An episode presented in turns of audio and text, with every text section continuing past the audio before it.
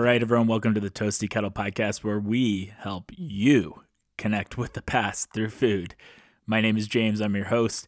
Today is episode 73. If you're new to the show, a huge welcome to you.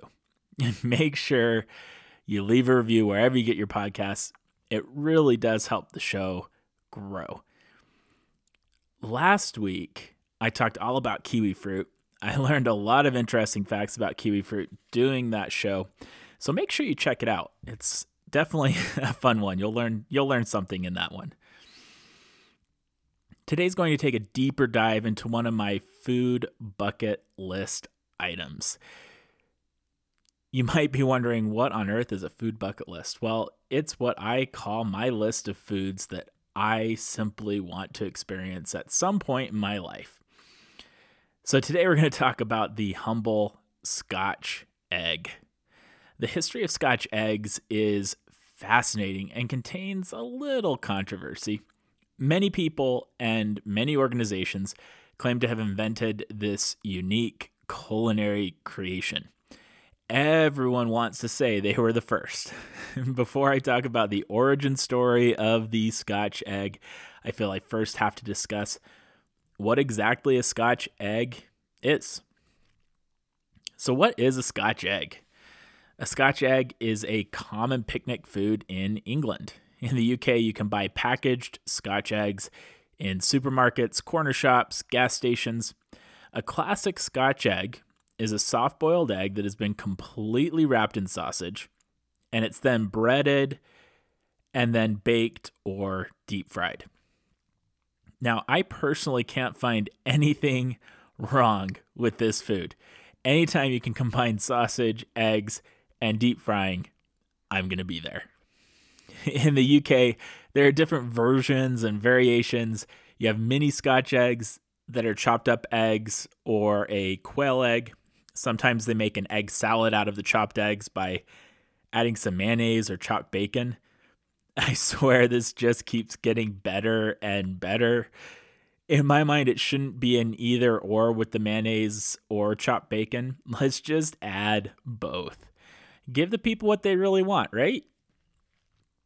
In the UK, these are often served cold. In the US, they're served in British style pubs. They're often served hot with dipping sauces like ranch dressing or hot sauce. If there's one thing you can count on in America, it's that we're going to find a way to fry something and then cover it in sauce. It's just a formula that works well. Why mess with it?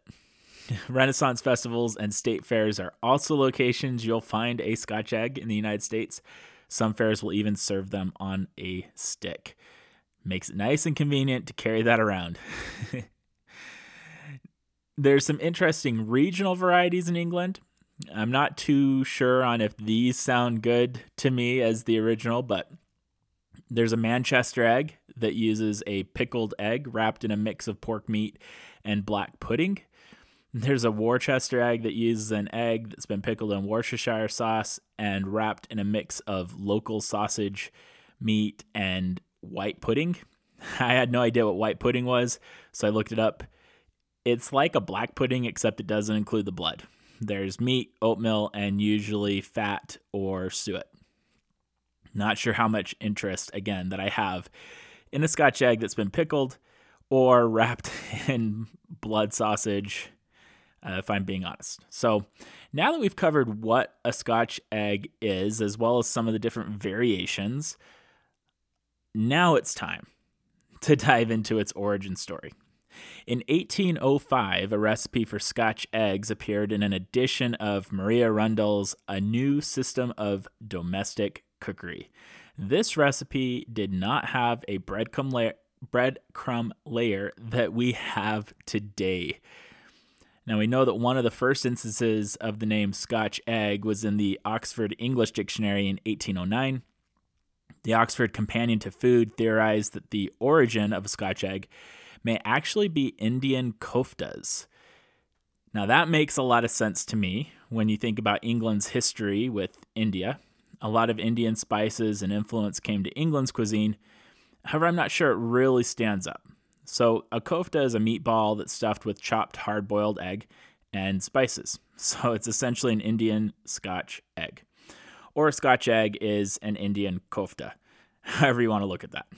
However, there's one burning question. If the Scotch egg was inspired by this classic Indian dish, why were the exotic spices removed? Now, this theory is just that it's a theory. There are also other theories. There are many cultures through Eastern Europe and the Middle East, as well as Asia, that have some variation of a kofta.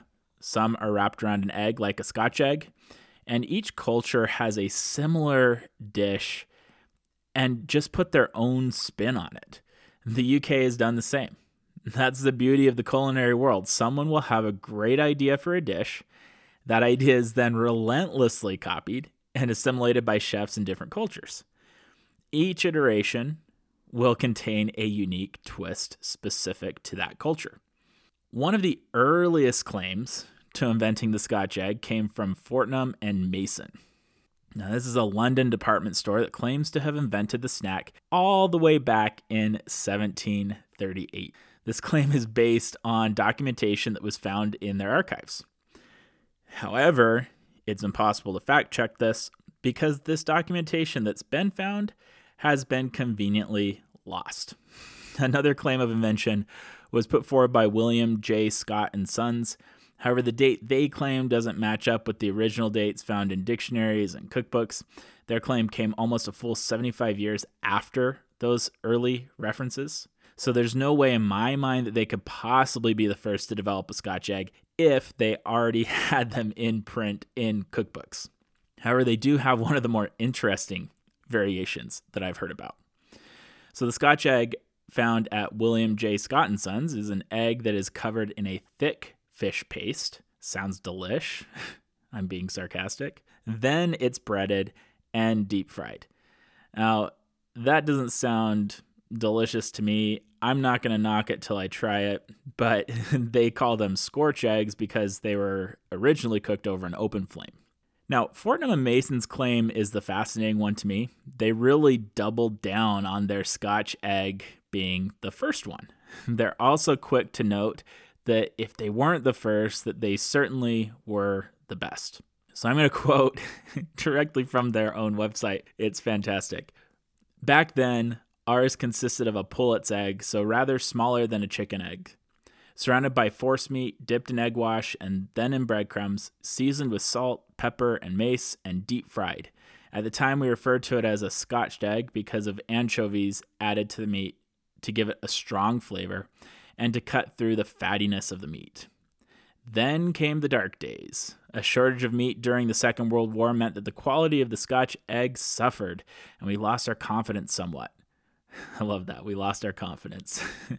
Food manufacturing embraced technology more and more, and by the 60s and 70s, our breadcrumbed hero lost its superpowers thanks to the less than satisfactory rivals who were using inferior, overprocessed meat and the wrong kind of breadcrumbs.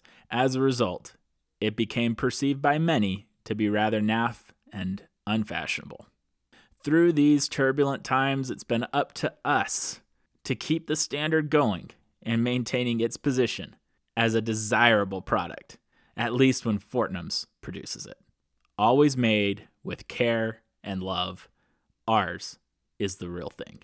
So I I love that. I love how it's been up to them to keep the standard going, how they knock mass producing of inferior quality scotch eggs and at the same time hype their own product as being the only suitable Scotch egg out there. So I guess if I have to try one, that's the standard bearer that I have to compare all the all others to. But it's also interesting to see that even they have changed their recipe over time.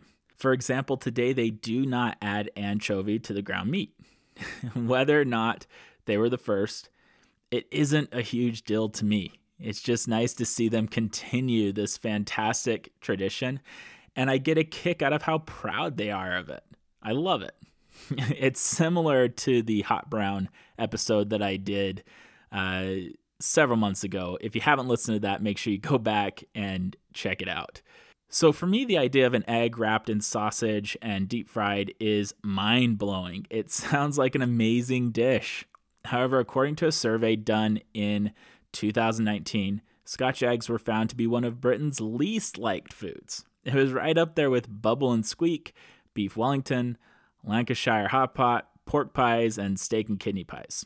I don't personally understand that. Maybe what Fortnum and Mason was alluding to is why this has become a least liked food in England, or at least on that list. That you have companies come in and mass produce something and lower the the quality, and then of course it's not going to be good. Anyway, if you haven't tried one, join me in adding it to your food bucket list. If you have tried one, I would love to hear what you think about a Scotch egg. Make sure you check us out at toastykettle.com.